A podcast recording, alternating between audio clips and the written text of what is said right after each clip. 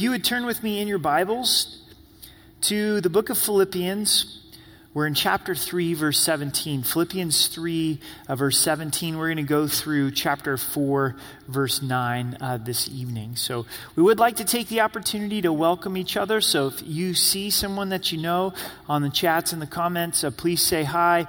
Also, introduce yourself and uh, let us know what's going on in your life if you need prayer or you have prayer praise uh, reports for us. So pray with me, and we're going to dive into God's word this evening.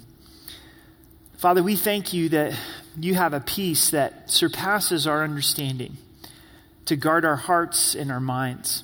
And this evening, we don't want to simply read about truth, but we desire to embrace truth. We in, desire to open up our hearts to these truths that we know will change our lives. That we would go from a place of anxiety and worry to a place of peace a place where there's strained relationships, and that there would be unity that would be found in you, Christ, in, in you, Jesus. We ask that we would understand in a deeper way that we're citizens of heaven, that we're headed towards eternity with you, that the best is truly yet to come, that you would teach us how to take every thought captive, to guard our hearts and our minds to meditate upon the things that are good and, and trustworthy. Holy Spirit, would you minister to those tonight that need that special touch from you? Would you confirm your presence in their lives? Would you confirm your promises in their lives? So, God, we love you and we thank you. In Jesus' name, amen. The last few days, we've been planting our garden at home. It's that time of year. The weather is warming up. And as we've been putting these seeds into the soil, it reminds me of the parable of the sower, where Jesus says that the Word of God is the seed, but our hearts have different conditions, similar to soil. And sometimes there's the thorns that come and choke out the Word of God. Sometimes there's the cares of this life that come and choke out the word of God in our, in our lives. Sometimes our heart are hard like rock. So the seed gets planted, but it doesn't take root.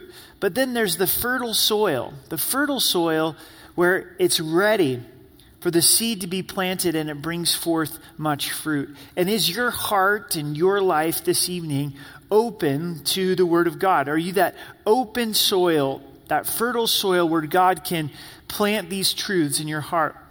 I can guarantee you, if your heart is open to these truths that we're going to read tonight, it will change your life because we're going to read that we serve the God of peace. He's the God of peace. In Isaiah 9, verse 6, in a prophecy about Jesus, it says that he is the wonderful counselor, mighty God, everlasting Father, and Prince of Peace. He alone can provide the peace that we're longing for, the peace that we're looking for. All of us desire peace. We desire to have calm and rest in our souls, but that can only be found in the Lord. Oftentimes we think peace will arrive with the change of circumstance, but that's not necessarily true. Peace comes as we draw near to God. Peace comes as we trust Him. So we're going to be looking at these truths tonight and praying that God plants them deep in our hearts. So join me in verse 17 of Philippians 3. Brethren, join in following my example and note those who so walk as you have us for a pattern.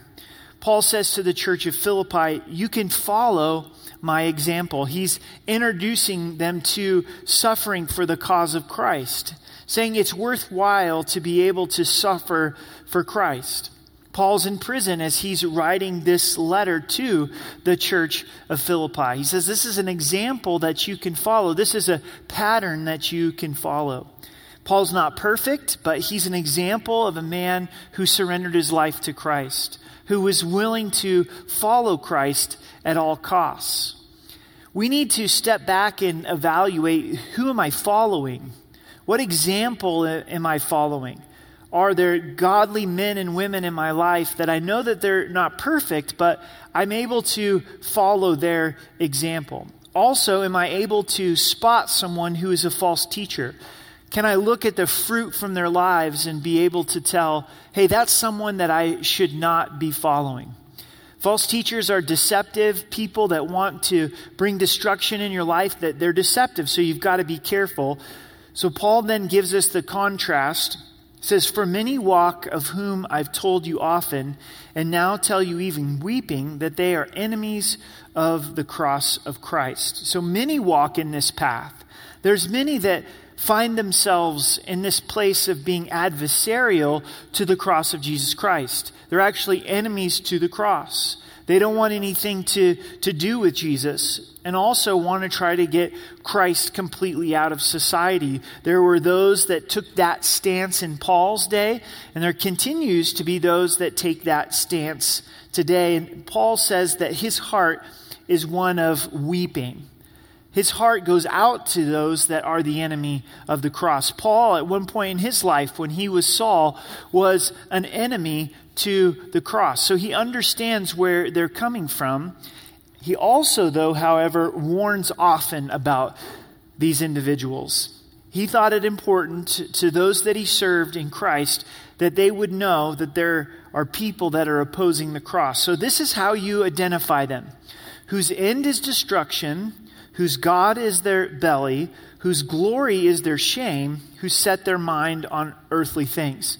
So the trajectory of their life is one of destruction. It's not of fruit and edification. Also, they're serving their own belly. Their God is their own belly. What does Paul mean? They're serving their survival.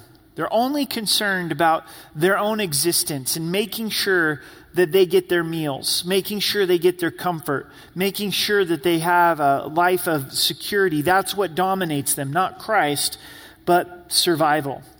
Also, their glory is their shame. They're ones that like talking about themselves, like highlighting themselves, like the limelight to be on them, and the, their glory is actually their shame. And then their mind is on earthly things, not on heavenly things, not on things that are going to last for all of eternity, but their focus is on the here and the now. So those are markers, those are signs, those are identifiers of people that you should not follow. That's a pattern that you don't want to follow.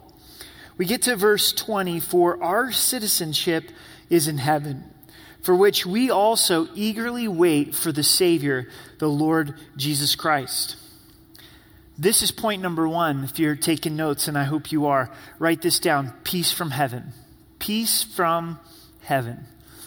As we have the God of peace, the Prince of Peace, who wants to fill our lives with peace, it comes from heaven. We're citizens of heaven, and we eagerly wait for the Savior, the Lord Jesus Christ. Citizenship was a huge deal to those in Philippi. How do we know? Because Philippi is a Roman colony. To be a citizen of Rome gave you great privilege. But if you weren't a citizen of Rome, then you were second rate at best. You were persecuted. No Roman citizenship, you're a whole different class. But man, if you had Roman citizenship, then you have arrived. So this is something that they would understand the importance of being a Roman citizen. Paul says our citizenship is not of Rome, but our citizenship is of heaven. And we long for and we wait for the coming of Jesus Christ.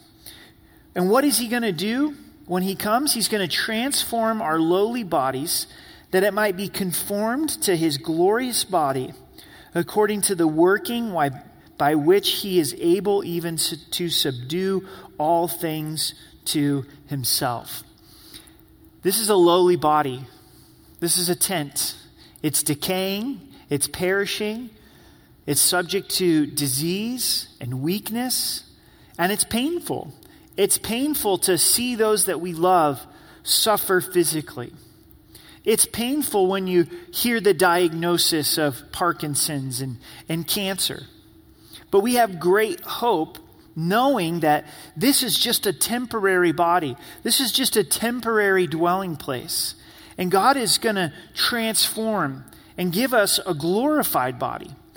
at Christ's second coming, 1 Corinthians 15, we see the graves are going to be opened. The dead in Christ are going to rise first, receiving their glorified bodies. The questions then asked are people in heaven? In heaven without a glorified body? Technically so, but time is different in heaven. It's much more like an eternal now. Peter gives the illustration that a thousand years to us is just a day unto the Lord. So if they're waiting, they're not waiting very long. It's the assurance of everlasting life that brings us peace. A verse that many know well, you may not be familiar. John 3:16 says for God so loved the world that he gave his only begotten son that whosoever believes in him should not perish but have everlasting life. As a believer, you can know that you know that you know that you're going to forever be with the Lord, that you have everlasting life. Jesus told us in this life you will have tribulation. There's no way around it. This life is going to be difficult, it's going to be challenging, but be of good cheer. I have overcome the world. What was the reason for joy? What was the reason for peace? Was because I've overcome the world because of eternal life. Your citizenship is in heaven. That's your true citizenship. That's the citizenship that trumps every national citizenship. That's the citizenship that lasts forever. Our citizenship on he, here on earth is simply temporary. Jesus looks at the disciples just moments before he's going to be crucified. The disciples are confused. They don't understand the resurrection. And Jesus says, Don't let your heart be troubled because I go to prepare a place for you. And if I go to prepare a place for you, I will come again and receive you unto myself. The source of a peaceful heart, the source of a non troubled heart comes from I'm preparing a place for you. You'd have to admit that God's creation here on earth is amazing and it's beautiful and wonderful but it's just a small, small, small, small, small foretaste of what heaven is going to be like. He's preparing this place for us, and we're going to forever be with the Lord. So if you find yourself in a place of discouragement, if you find yourself in a place of being overwhelmed, if not, surely it will come in points in the future is we need to anchor ourselves deep in being citizens of heaven. Saying, This is my source of comfort. This is what I hope for. This is what I long for. This is what I look to, that I'm going to forever be with the Lord. No more pain, no more suffering, no more sin, no more disease. Ruling and reigning with Christ, beholding Him in worship, forever with the Lord. So we have peace from heaven that's where God gives us that source of peace is eternal life. Let's get into chapter 4. Therefore, my beloved and longed for brethren, my joy and crown, so stand fast in the Lord, beloved. Paul is letting the believers know how much they mean to him. He mentions twice that they're beloved. They're longed for brethren, they're longed for family. You're my joy. You're my crown. When Paul gets to heaven, he's going to be looking for all of these believers that he's invested in, and he says, Oh, you're my joy. You're my crown. You're, you're my prize in heaven. Man, he cares for the body of believers. I want you to know, as a pastoral team and a pastoral staff, we're praying for you guys. We, we long for you. We long to be in fellowship with you. We know that this is difficult, and many are asking the question, when can we meet again? And, and we don't know. We're weekly praying about that and seeing how God will lead and what doors that God will, will open. But I don't know about you, but my appreciation for the body has deepened during this time. Don't get discouraged. Paul's separated from the body during this time because he's in prison. He could have been wallowing and thinking about himself, but instead, he's praying for and investing in the church of Philippi and communicating his love. I hope that we're all growing in appreciation for the body of Christ in this time. Verse 2 I implore Euodia and I implore Syntyche to be of the same mind in the Lord. These are quite the names, aren't they? You know, I've done a lot of baby dedications over the years of pastoring, and I've never dedicated an Euodia or a Syntyche. We know from the Greek that these are female names, and apparently they're women in the church who are fighting. And there's division that has come between the two of them. I believe that Paul had these two women in mind at the very beginning of his letter. That he knows that he's going to get to the place in the letter where he's going to call these two women to walk in unity and to be of the same mind. But before he does that, he lays this amazing foundation that for me to live is Christ and to die is gain. Life is Jesus. I'm devoted to Jesus. Then in chapter 2, to be others centered, to esteem others better than ourselves, to put their needs before our own because Christ is the ultimate servant. Christ came and gave his life as a ransom for many. Jesus washed feet. Then, when we get into chapter 3, how are we to view ourselves? Everything that was gained to us, we count as loss so we can gain the knowledge of Christ. Putting ourselves in perspective that really our lives is all about knowing Christ in a better way, pressing into his purposes for our lives, to the point now when we get to chapter 4, verse 2, Paul says, Hey, you're citizens of heaven. Ladies, you're going to spend all of eternity together. So be of the same mind. And this is point number two it's peace from unity. Peace from unity. You'll agree and acknowledge that broken relationships rob peace.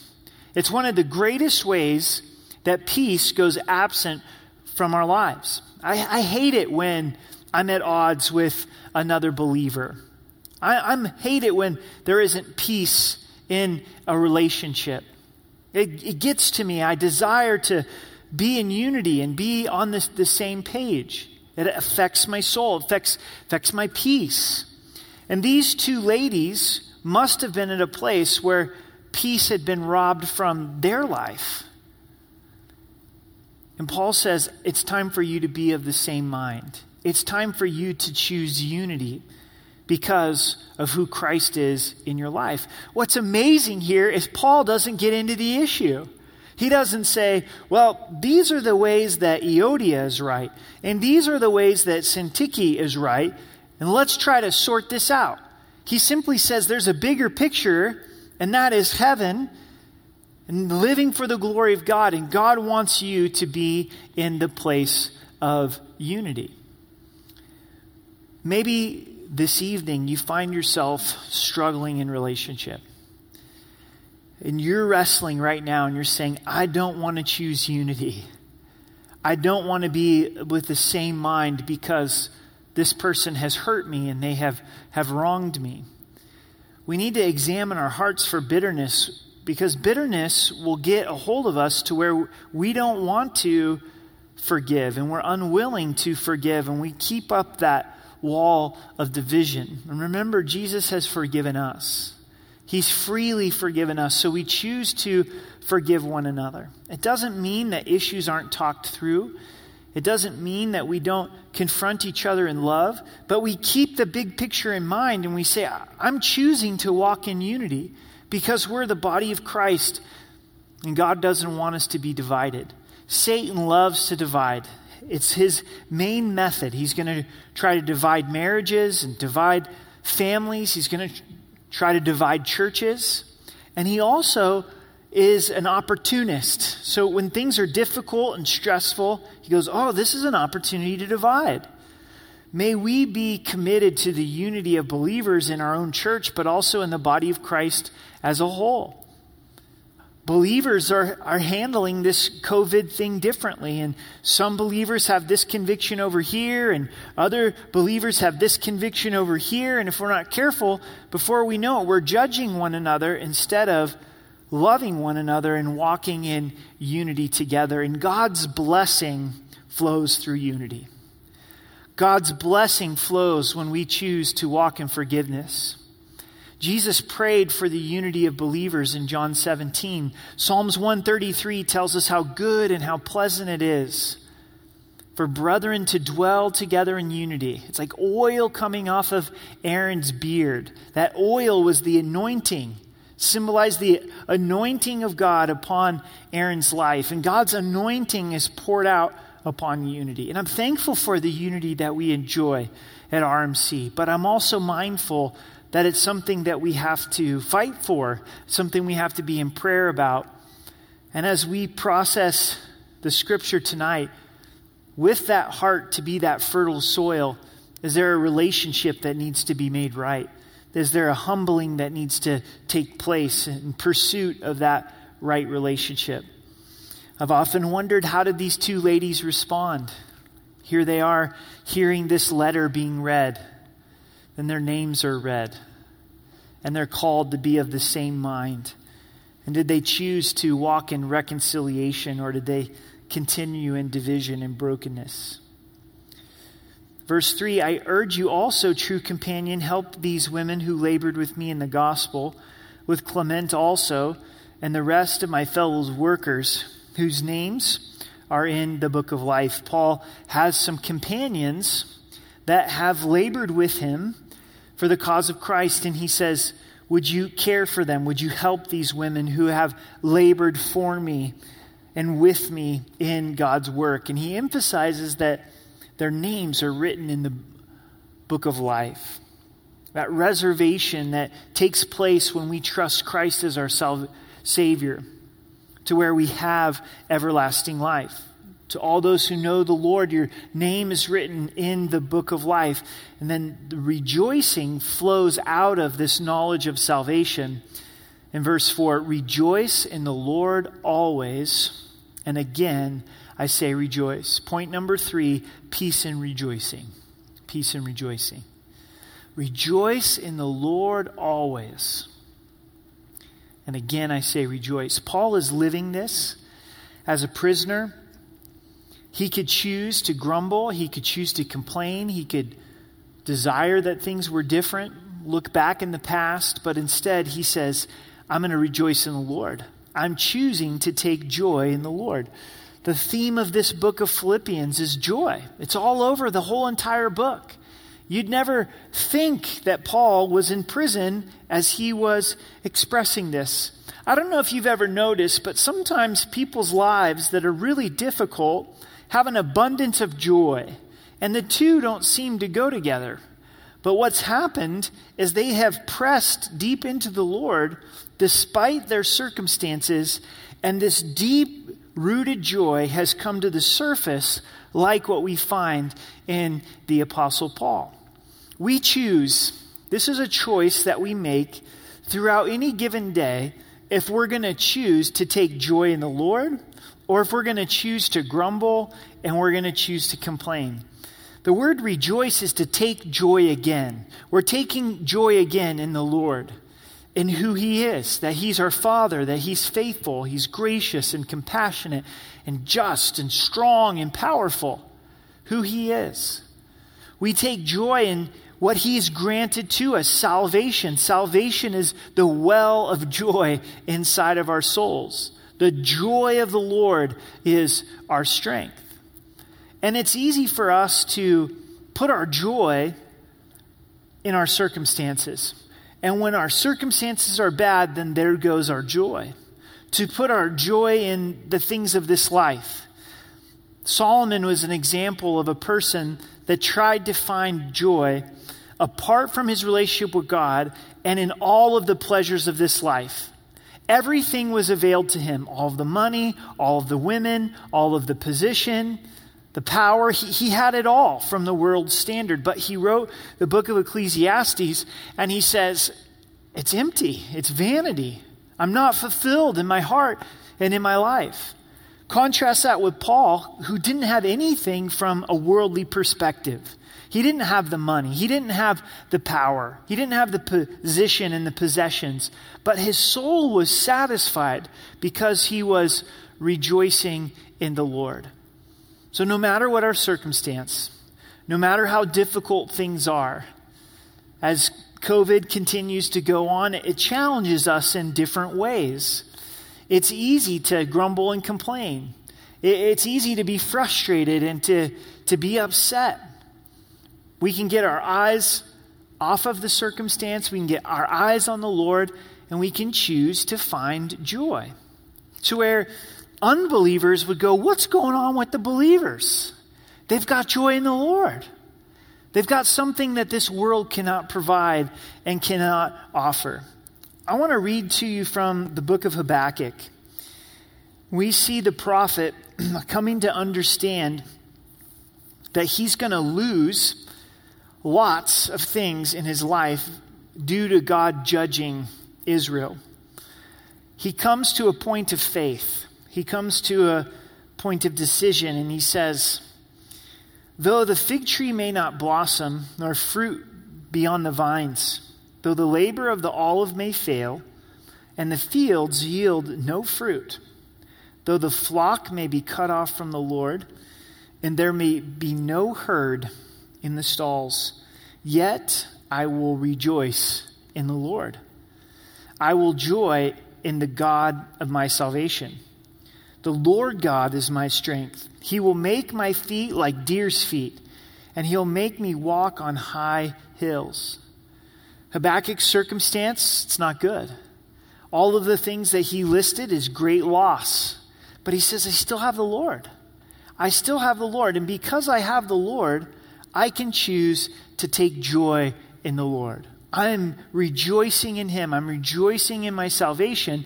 As he does that, then God strengthens him. And his feet become like deer's feet. Have you ever watched deer jump and just bound through the woods? They've got such strong legs. And God's going to make Habakkuk's legs strong to be able to endure this trial. I'd encourage you right now, just in the middle of this service, just rejoice in the Lord. Rejoice in him. Stop grumbling, stop complaining. Be thankful that you're going to heaven. Be thankful that you're God's child, that the comfort of the Spirit is in your life. Thank Him for the many blessings, the provision, family and friendship and roof over your head, and just allow rejoicing to abound in your soul. Rejoice in the Lord always, and again, I will say, rejoice. Verse 5, I think, is very applicable to here and now. Let your gentleness be known to all men. The Lord is at hand. We can go through this life in gentleness. We don't have to go through this life in fear, in worry, being tormented. We can have a gentle spirit about us to where all would know that we're gentle at heart.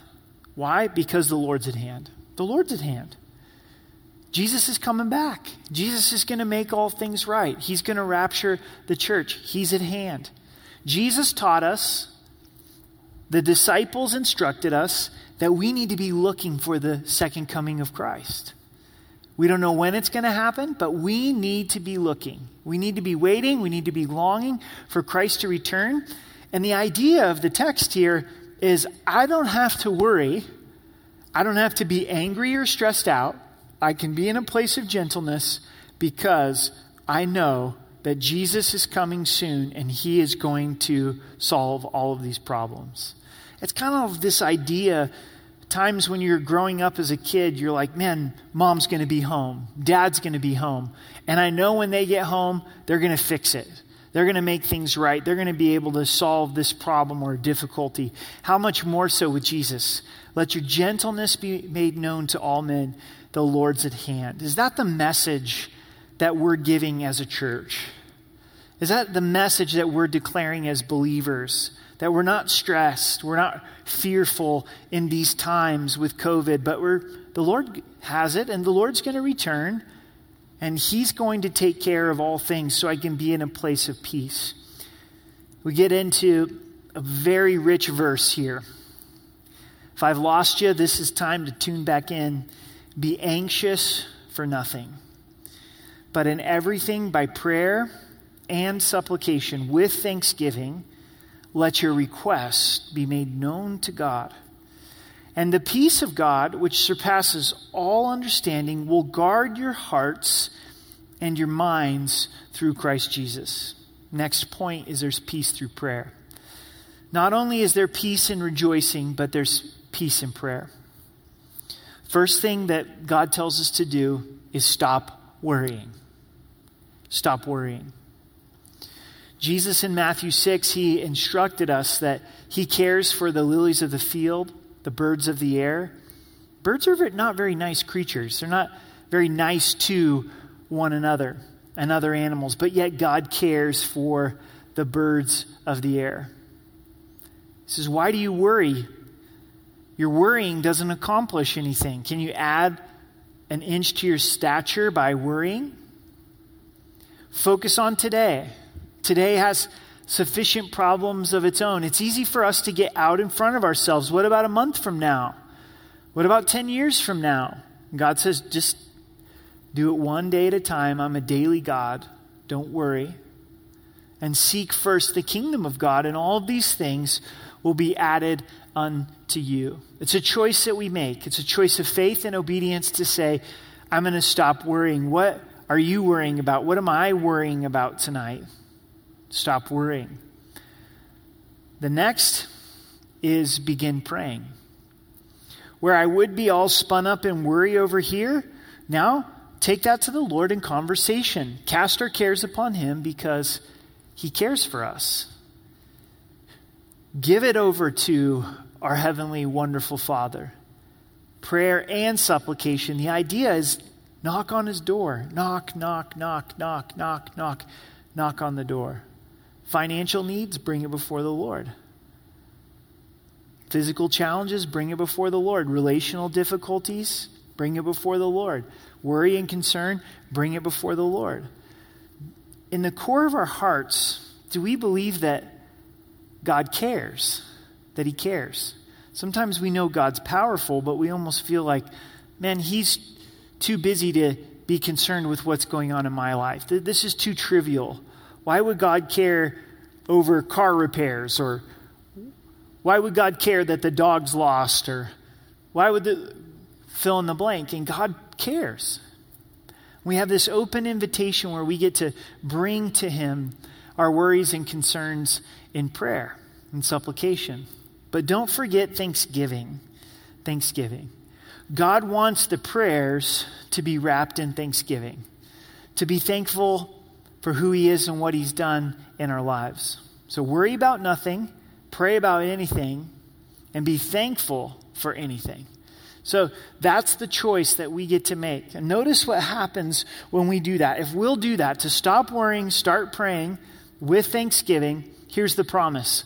And the peace of God, which surpasses all understanding, will guard your hearts and your minds through Christ Jesus. The peace of God, God's peace, that He's got it, that He's in control, that He's faithful and He's going to see us through. But note, please underline this, pay close attention to this. It's not a peace that comes from understanding. Many times in my life, I want to know why. God, why have you allowed this difficulty? When is it going to end? What's the purpose behind it?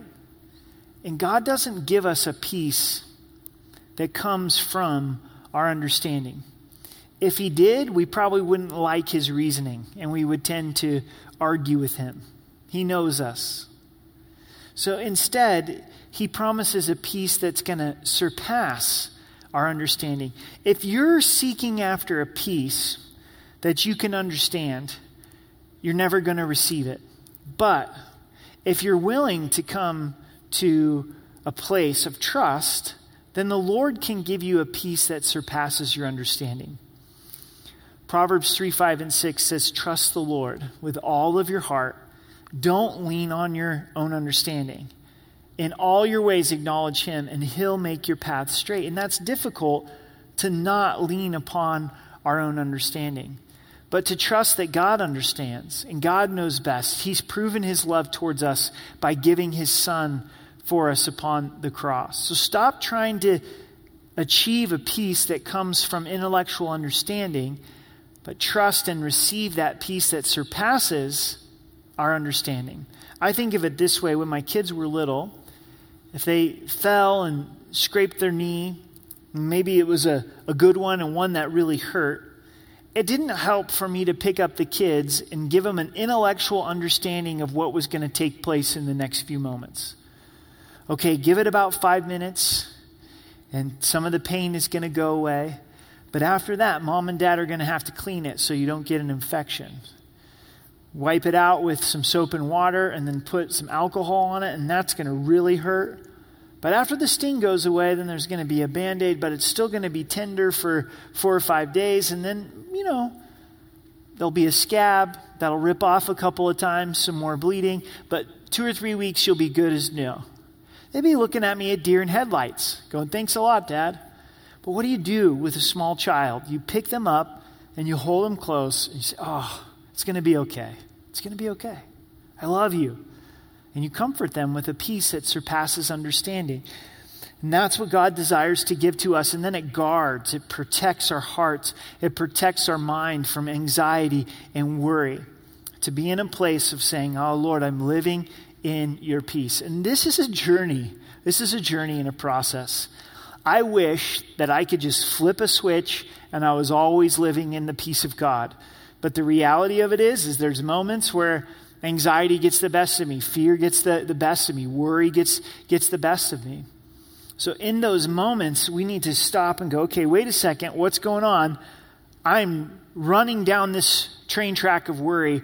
I need to stop worrying, start praying, and being thankful and rely upon the peace of God to guard my heart and my mind.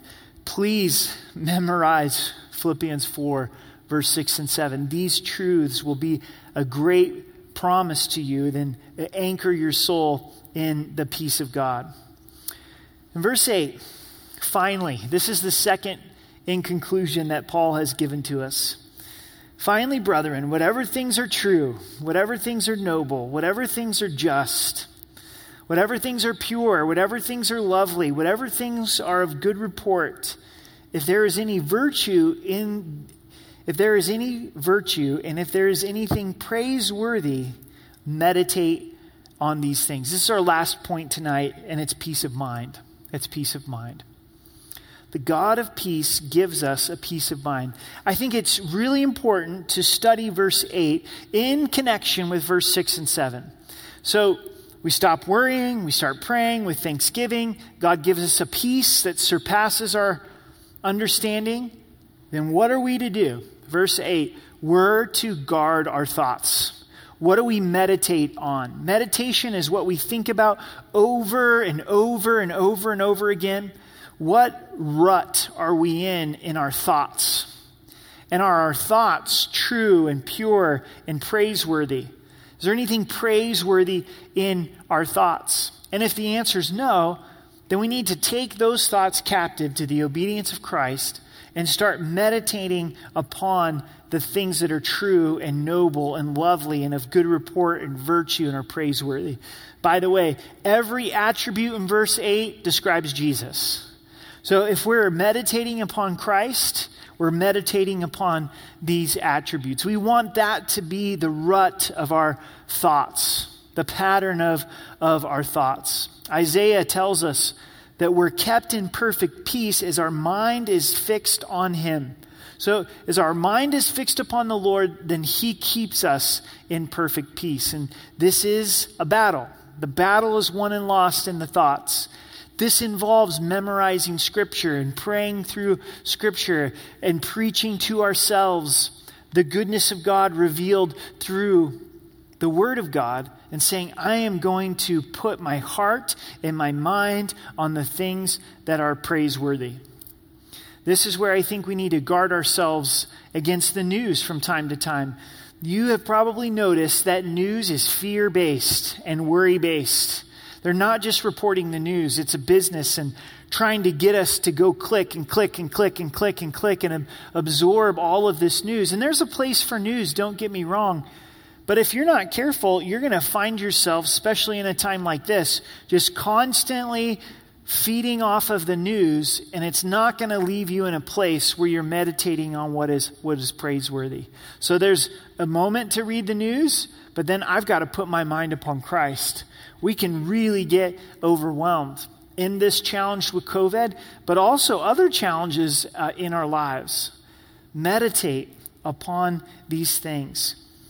The battles won and lost in the thoughts. In verse 9, the things which you have learned and received and heard and saw in me, these do, and the God of peace, the God of peace, will be with you. Paul says, You've learned this from me. I've taught this to you. You've received it from me. You've heard it, and you've seen it. Now it's your turn to do it. They've watched the Apostle Paul have peace in the midst of a difficult circumstance being in prison. Now it's their turn. Church, it's our turn. These are truths for us to own, to believe, and to be able to live in. We're left with, and the God of peace be with you. The amazing thing about God's peace is it's found in a person. It's found in Jesus being with us. Brother and sister in Christ, church family, Jesus is with you. He's with you in that prison, He's with you in that difficulty. He's with us in those things that we don't understand and we don't want to accept.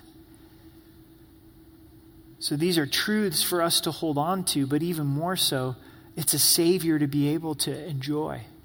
It's His presence to be able to get alone with God enter into his presence, choose to rejoice, choose to trust, choose to wait, and as you wait, then allowing the Lord to give you his peace.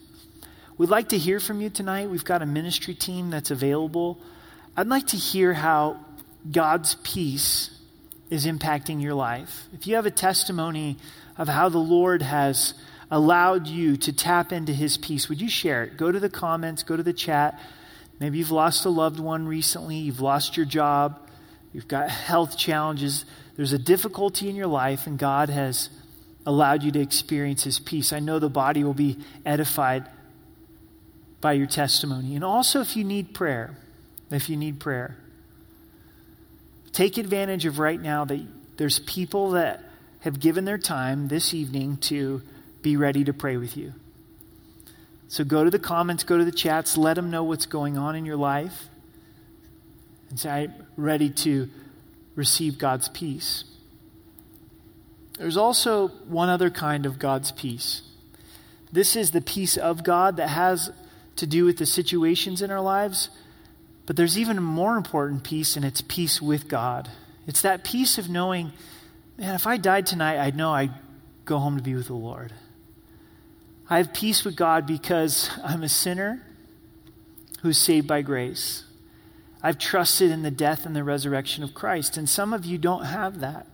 You don't have that assurance of the good news and of trusting that Jesus died and rose again. And I'd ask for you tonight to turn from your sin and to turn to Christ and believe that He died for you and rose again and say, Jesus, save me. If you'd like to trust Christ for salvation, I'd invite you right now to get on your knees right where you're at and cry out to Jesus Jesus, save me, be the Lord of my life. And please let us know. Let us know through those comments in the chat that you've received Christ your Savior so that we can minister to you, get some materials in your hands to follow up with you. But Jesus is real. He's your Savior if you'll choose to trust Him.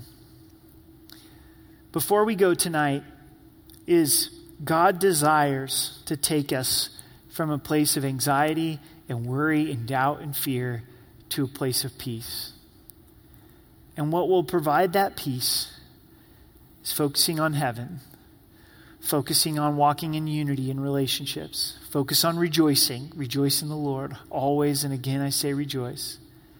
Pray about everything, worry about nothing, be thankful for anything, receive his peace, and then guard the mind choose to meditate on those things that are praiseworthy. So as we close, let's pray for one another. Pray for one another that we could enjoy and walk in God's peace. Father, we don't want to be in a place of worry. We don't want to be in a place of anxiety and being overwhelmed, but many times we are. So we take to heart your promises and we take to heart that heaven is real, that we are rushing towards heaven. We're going to forever be with you. We choose right now to rejoice in you, that you've saved us, that you're our Father. You never leave us or forsake us. We thank you for your blessings in our lives. God, would you show us where we need to reach out and heal relationships because we know peace comes from restored relationships. I pray for broken relationships in families and marriages and with other believers. God, would you reconcile? Would you reconcile? Would you give over to the Lord that thing that you're wrestling with, that thing that you're worried about? Give it over to Him. Name it by name.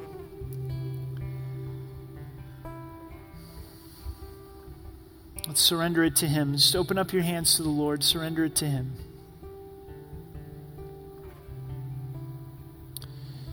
Father, we pray over these things that we're holding on to the worry of finances, worry of health, worry, worry of family, worry of our country, worry of the body of Christ. Would you take these burdens? We come to you. We thank you that you're able to handle them. You've provided salvation. You can handle these burdens. We choose to stop worrying. Would you be gracious through the power of your Holy Spirit in the name of Jesus, in the character and nature of Christ? Would you fill us with peace? that surpasses understanding. We acknowledge we don't have to figure it all out. We don't have to know the why or have the answer. We receive that peace. We trust you. And would you place upon us the helmet of salvation? May we meditate upon the things that are true and the things that are praiseworthy. May you use your word in our lives to be transformational. We love you and we thank you. In Jesus' name, amen.